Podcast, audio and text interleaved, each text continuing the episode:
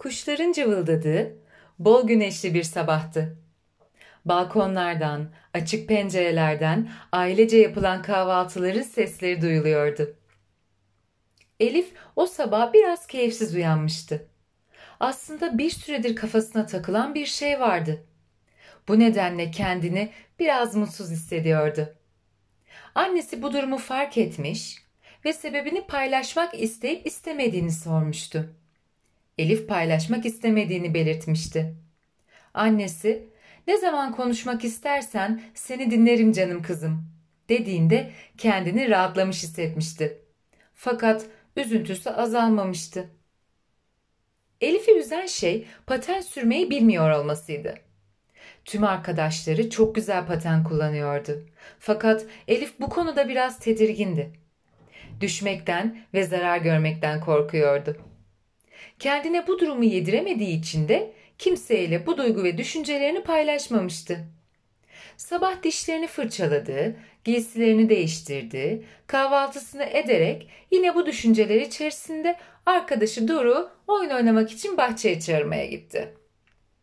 Doruk, "Günaydın Elif, bugün paten sürelim mi? Yanımıza alalım patenlerimizi." Elif biraz tereddüt etti. Fakat korktuğunu da belli etmek istemiyordu. "Tamam, o zaman ben de gidip patenlerimi alayım. Aşağıda buluşalım," diyerek evin yolunu tuttu. Yolda yürürken kara kara düşünüyordu. Doruk'a belli etmeden paten konusunu nasıl başka zamana erteleyecekti? Yok yok, korkmanın bir faydası yoktu. Eninde sonunda bu korkusuyla yüzleşmeliydi. İki arkadaş patenlerini de yanlarına alıp aşağıda buluştular. Doruk neşeli bir şekilde patenlerini giyerken Elif biraz gergin görünüyordu. Doruk Elif'teki bu durumu fark etti. "Elif, senin neyin var? Biraz gergin görünüyorsun."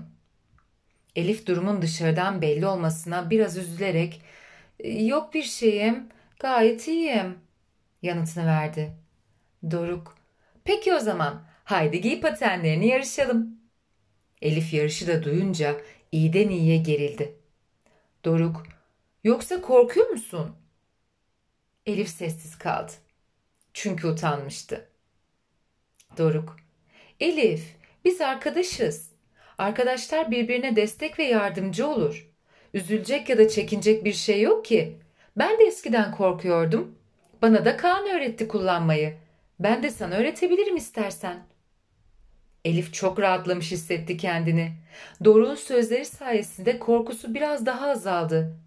Hatta onun da başlarda aynı duyguları yaşayıp şu an çok güzel kullandığını gördükçe kendine güveni geldi. Doruk Elif'in ellerinden tuttu ve yavaş yavaş kendine doğru çekerek sürmesine yardım etti. Sonra ellerini bıraktığında Elif artık kendi başına paten sürüyordu. Her ikisi de buna çok sevindi. Bol bol paten sürdüler, yarışlar yaparak gün boyu eğlendiler. Akşam yaklaşınca herkes evlere dağıldı. Elif tüm olanları annesine anlatmak için sabırsızlanıyordu. Annesi kapıyı açar açmaz ona sarıldı ve bir nefeste tüm olan biteni anlatıverdi. Annesi, "Canım kızım, öncelikle başarını çok tebrik ederim. Ben ve baban sana her zaman güveniyoruz ve çaba gösterdiğin, emek harcadığın her şeyi başaracağına inanıyoruz. Sen de her zaman kendine güven. Sen kendine güvenip inandıkça üstesinden gelemeyeceğin bir şey kalmaz." Elif, "Teşekkür ederim anneciğim. Bundan sonra ben de kendime güveneceğim. Ayrıca bir sorunum olduğunda ya da kendimi mutsuz hissettiğimde seninle ve babamla paylaşacağım. Paylaşınca insan rahatlıyormuş. Oh!" Her ikisi de Elif'in bu ifadesine gülüştüler. Annesi Doruk'un yaptığının da çok güzel bir davranış olduğunu, arkadaşların birbirine yardım etmesi gerektiğini söyledi. Elif, Doruk gibi bir arkadaşa sahip olduğu için çok şanslı hissetti ve onun da bir gün ihtiyacı olursa elinden geleni yapacağına kendi kendine söz verdi.